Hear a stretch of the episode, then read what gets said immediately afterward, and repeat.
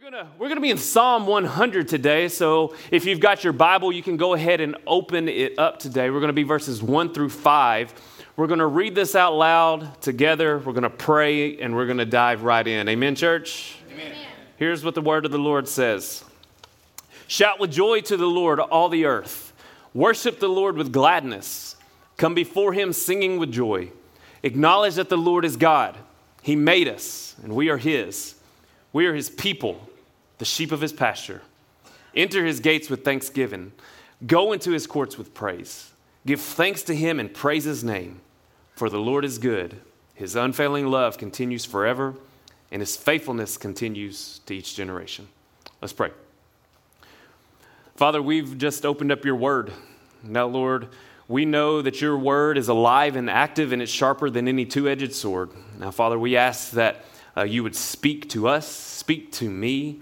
Uh, Lord, let your words ring louder than even the words that I have planned. So, Father, if you have something you want to speak, I ask that you would speak it through me. Lord, I pray that the message that's about to go out wouldn't fall on deaf ears, but that we would all be receptive uh, to your voice and that we would hear what you're calling us to do and we would respond and move towards you. And it's in your son's name we pray. And everybody said, Amen. Amen.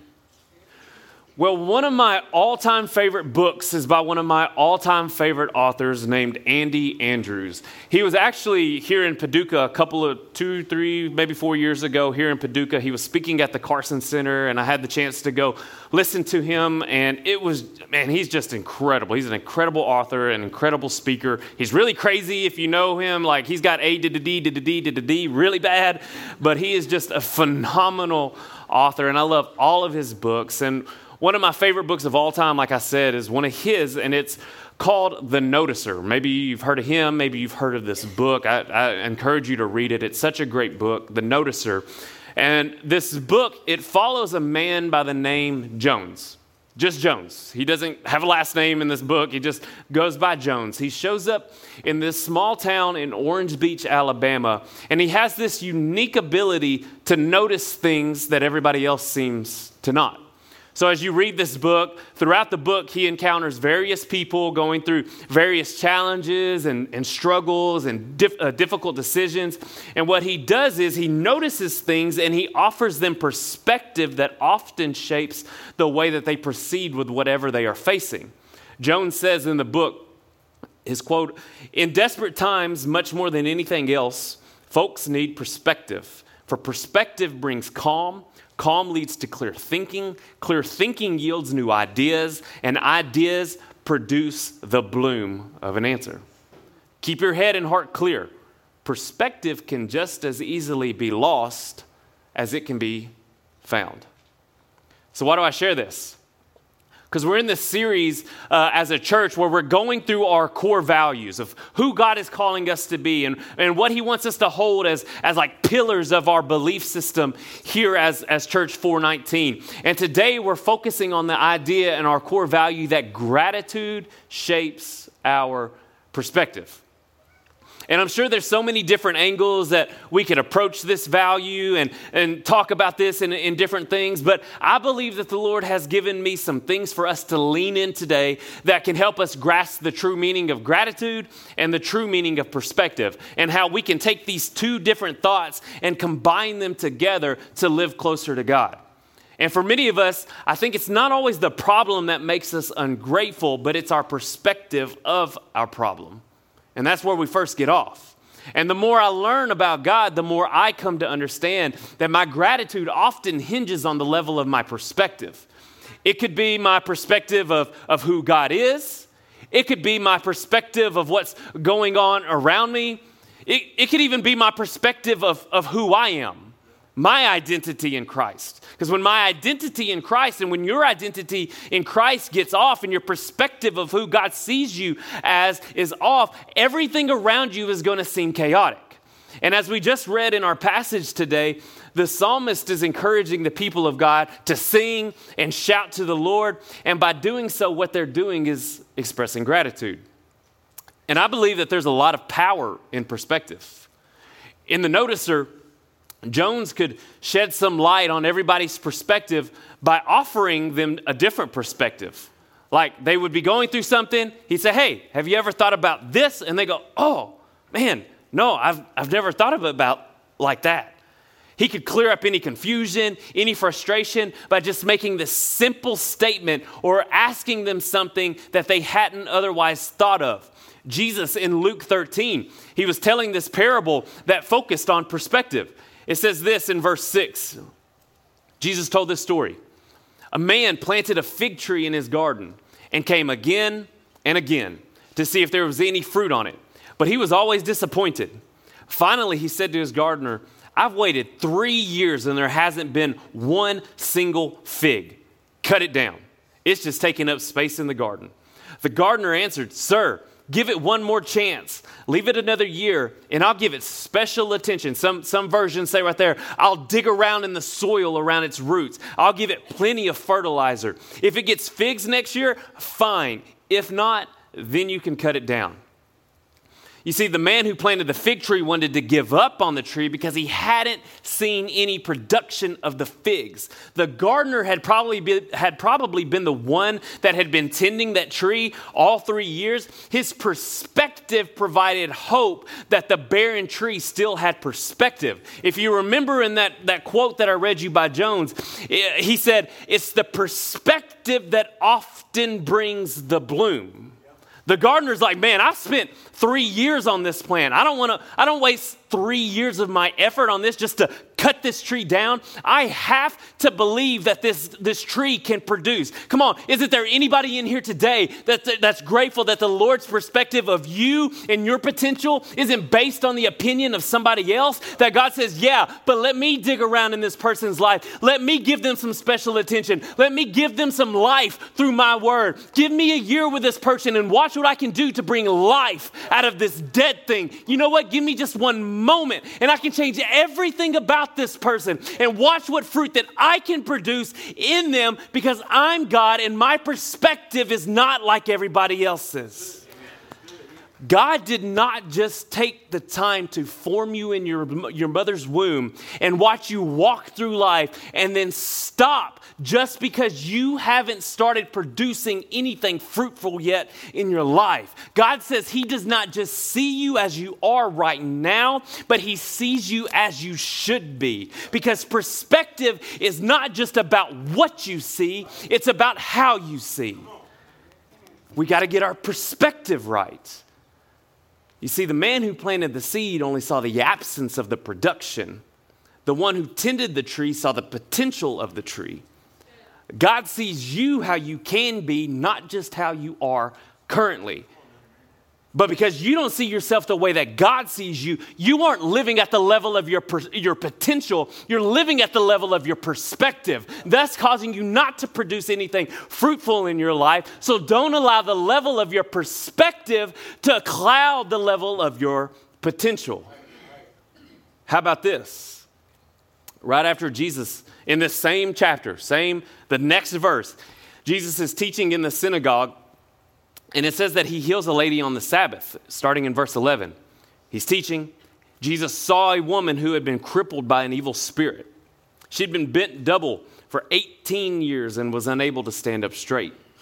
When Jesus saw her, he called her over and said, Dear woman, you are healed of your sickness. Then he touched her, and instantly she could stand straight. How she praised God. But the Lord in charge of the, the leader uh, in charge of the synagogue was indignant that Jesus had healed her on the Sabbath day. There are six days of the week for working, he, he told everybody in the crowd. Come on those days to be healed. Don't, don't come on this Sabbath day. But the Lord replied, You hypocrites, each of y'all, you work on the Sabbath day. Don't you guys wake up? Don't you untie your ox or your donkey from its stall on the Sabbath and you lead it out for water? This dear woman, a daughter of Abraham, has been held in bondage by Satan for 18 years. Isn't it right that she be released even on the Sabbath? So here's Jesus healing on a day that, from the perspective of the religious leaders, was blasphemous. Even the people in the crowd, they were probably going, Oh my gosh, Jesus just did this thing on the Sabbath. We don't, we're not supposed to do any kind of work on, the, on this day. This lady had been crippled for over 18 years. She wasn't tripping because Jesus healed her on the Sabbath. It said that she praised God. She expressed some gratitude for the healing that she just experienced in her body. Her gratitude for what Jesus Jesus did shaped her perspective of the day. And that's not the only perspective that was being offered. It says that the leader, as we just read, the leader of the synagogue was trying to trap Jesus with the law. Jesus is like, bro, you and everybody else, in here, y'all literally work every Sabbath. You use effort to untie your ox. You use energy to fight that stubborn thing as, as you lead it to water, and then you fight that thing as you try to lead it back to the stall. You try to get it through the gate. You use energy to tie it up. You do all of these things to provide for your livestock on the Sabbath. Listen, you, you can ask any dairy farmer in here today. I don't know if we got any dairy farmers in our church, but if you know a dairy farmer, ask them. Cows don't take Thanksgiving and Christmas off for vacation. They don't do that. They don't milk themselves. Somebody has to go out there and milk them. The work has to be done.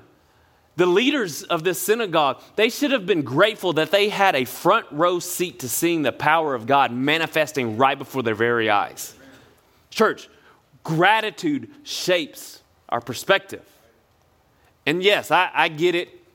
Culturally, it was challenging to accept the fact that Jesus had healed on a day that had probably been driven and beat into not just this guy's head, but everybody that was listening to Jesus teach that day. It had probably been drilled in their head for years and years, ever since they were a child, to believe that it was wrong to do something on the Sabbath like he had just done for, uh, for healing this woman. But if he and all these other people had been grateful for the miraculous healing of this woman, then his perspective also would have changed. Because here's the thing that I want you to get gratitude Doesn't deny the existence of challenges, instead, it changes how we navigate them. It changes it. That goes back, back to perspective. There, like I said, there's no doubt that this was a tough situation for Jesus to navigate. But Jesus' perspective of her need for healing, her need of love and forgiveness, it dictated how he navigated the challenge. You hear what I'm saying? Yep. Are y'all getting anything out of this church? Look, I need you to look at your neighbor and just say, I needed some perspective. There, yeah, now we're waking up. I know it's rainy, church. Come on. Let's lean into the word today. Let's get back to our psalm. Let's look at verse 4. It says, Enter his gates with thanksgiving. Here's our thanksgiving verse. Go into his courts with praise. Give thanks to him and praise his name. I want you guys to picture this. Just imagine with me. When we come into church, on Sundays, we're not just merely strolling into God's presence, we're entering his gates with a heart full of thanksgiving. That's what we're doing. We're not just haphazardly coming in here and be like, okay, I hope it's gonna hope it's gonna be a good day. No, when you pull up in that parking lot and you get out of your car, and I've heard so many of y'all say before, man, I, as I'm walking up, I just it feels so good here. Something seems different here. I just have this sense of happiness. When you when you have that, you should want to jump and shout because you realize that you're about to be in a room full of some other people who believe and are experiencing that same joy that you're feeling in that moment And when those double doors back there open up and worship kicks off, our praise, it should ignite something inside of us that moves us to action. It should create an outward expression of our inward gratitude. It's not, ooh, I'm so happy today. Alex is singing my favorite song. Actually, I heard it on the radio just a couple of days ago, and it's so great. I can finally sing and lift my hands. No, it's, ooh, I'm entering into God's house today. He's been so good to me, even in the tough moments this week. I'm about to give him some thanks. I'm about to give him some praise. I'm about to glorify his name because he has been good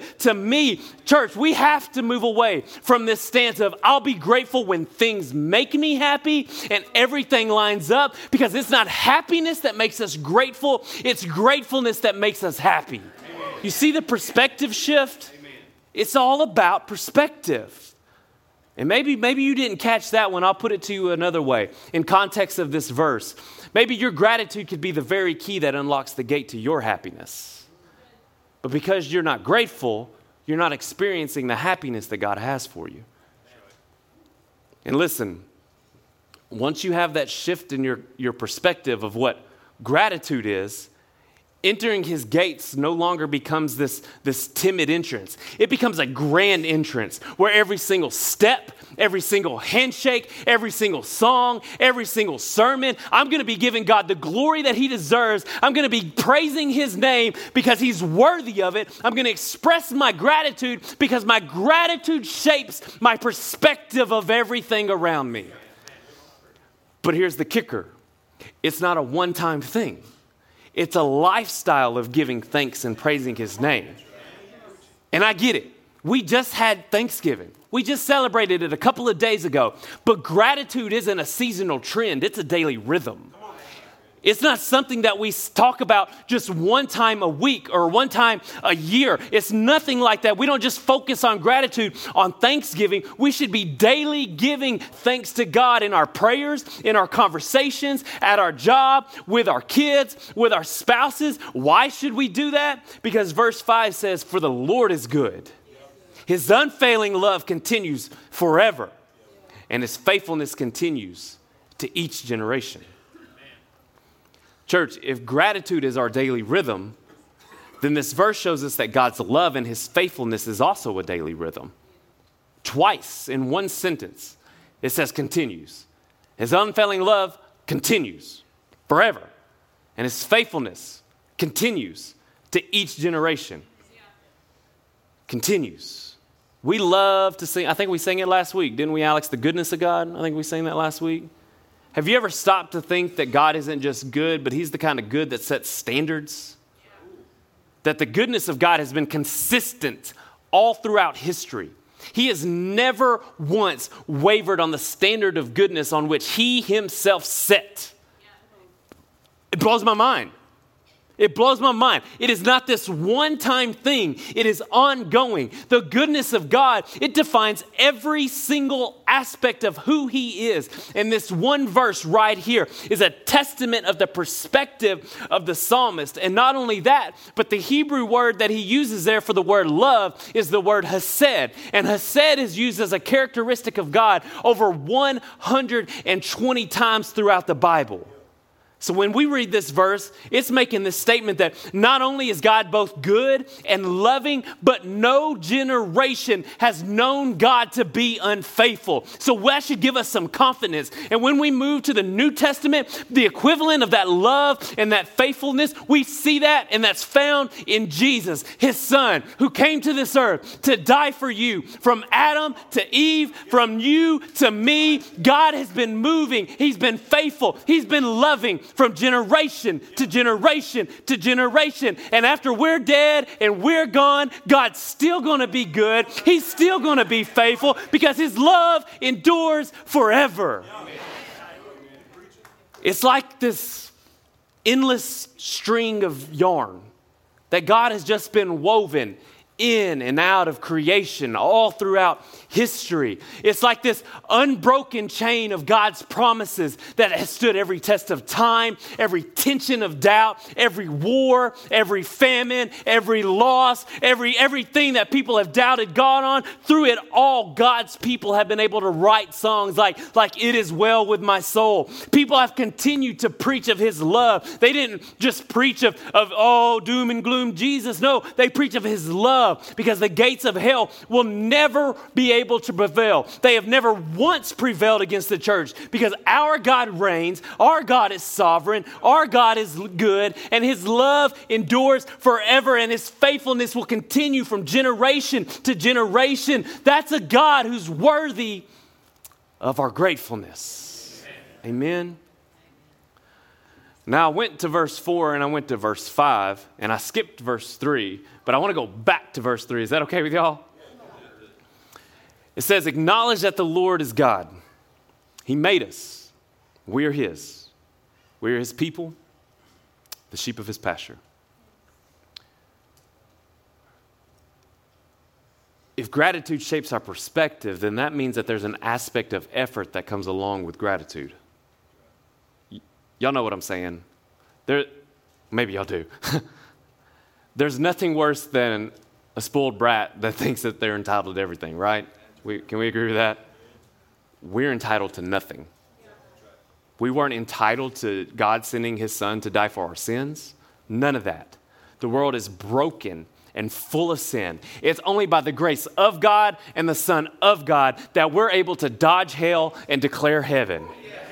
We as Christians, we should be the farthest, the farthest from being entitled because we owed a debt that we could not pay for. Romans 3 21 and 27 says this, but now God has shown us a way to be made right with Him without keeping the requirements of the law, as was promised in the writings of Moses and the prophets long ago.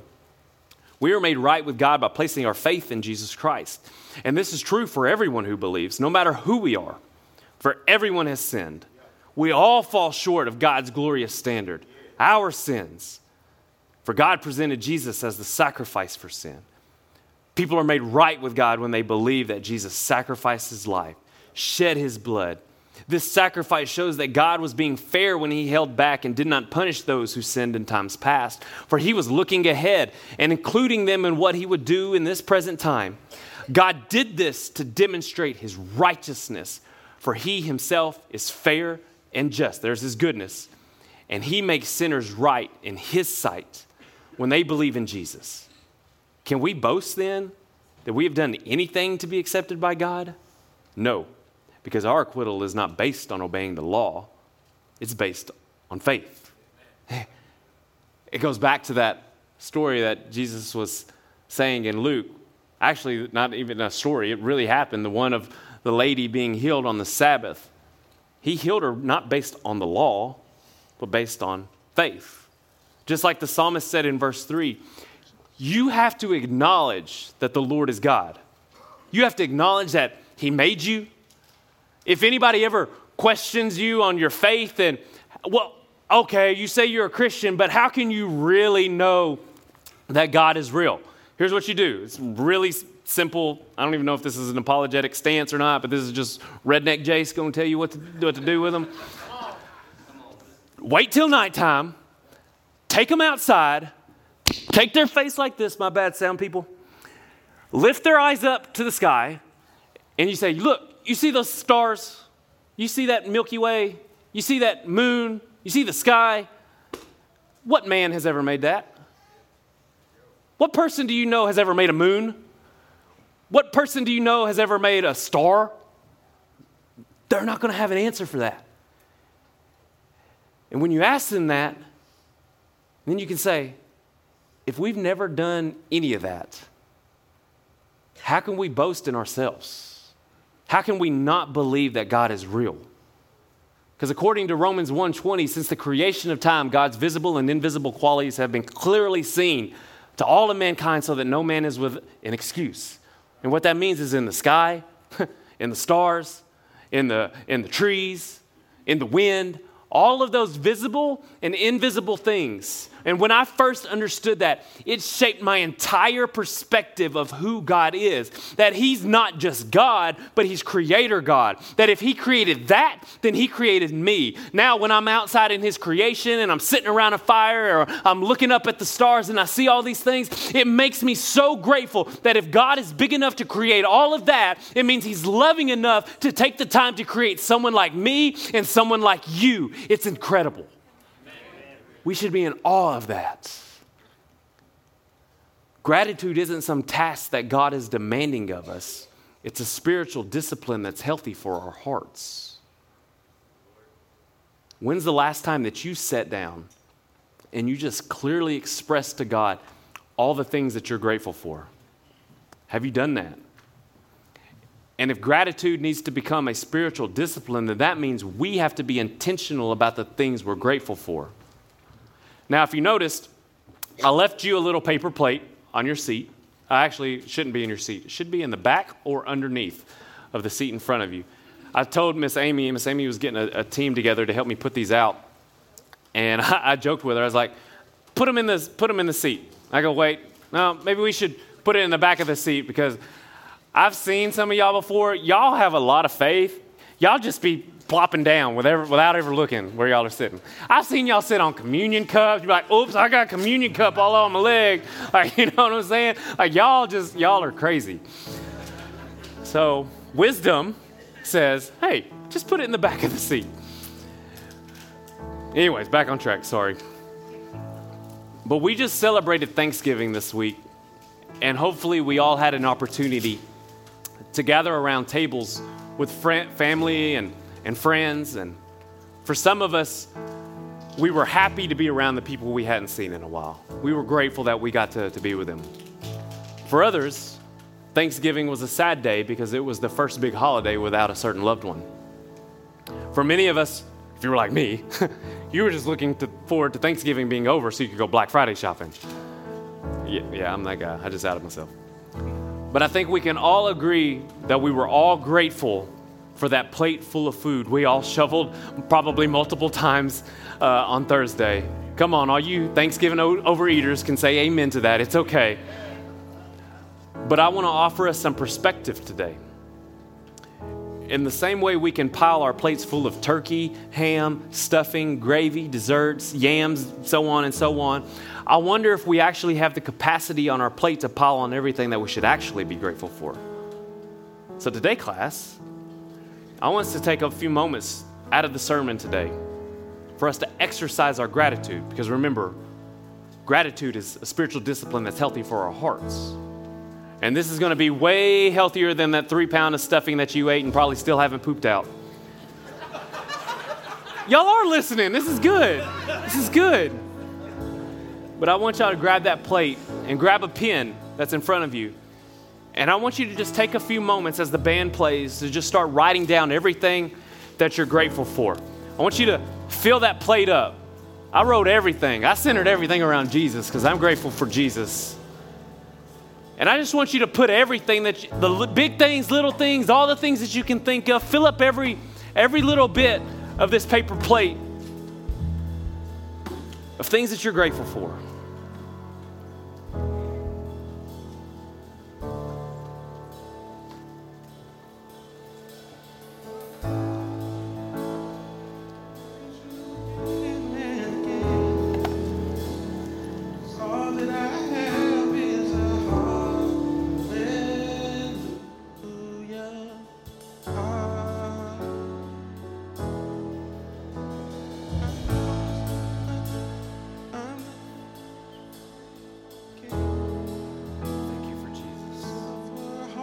Thank you for my wife, my son, my salvation, my house, God's calling. Thank you for my small group, my in laws. I got two running vehicles. Thank you for good finances, good health. Thank you for a heated steering.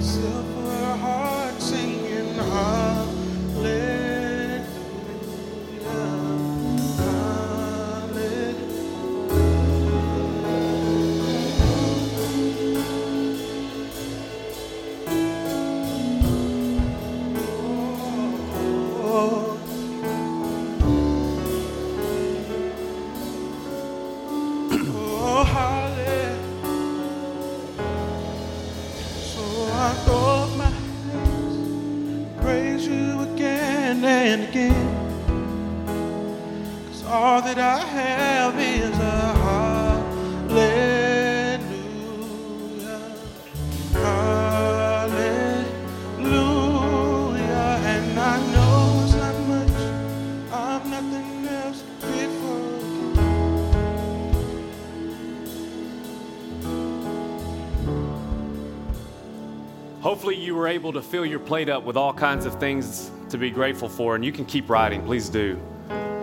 But hopefully, this helps bring some perspective to some things that maybe you had taken for granted and hadn't really thought of. Because you see, sometimes all it takes is a little, di- a d- little discipline. But like Jones said, sometimes all it takes is a little perspective.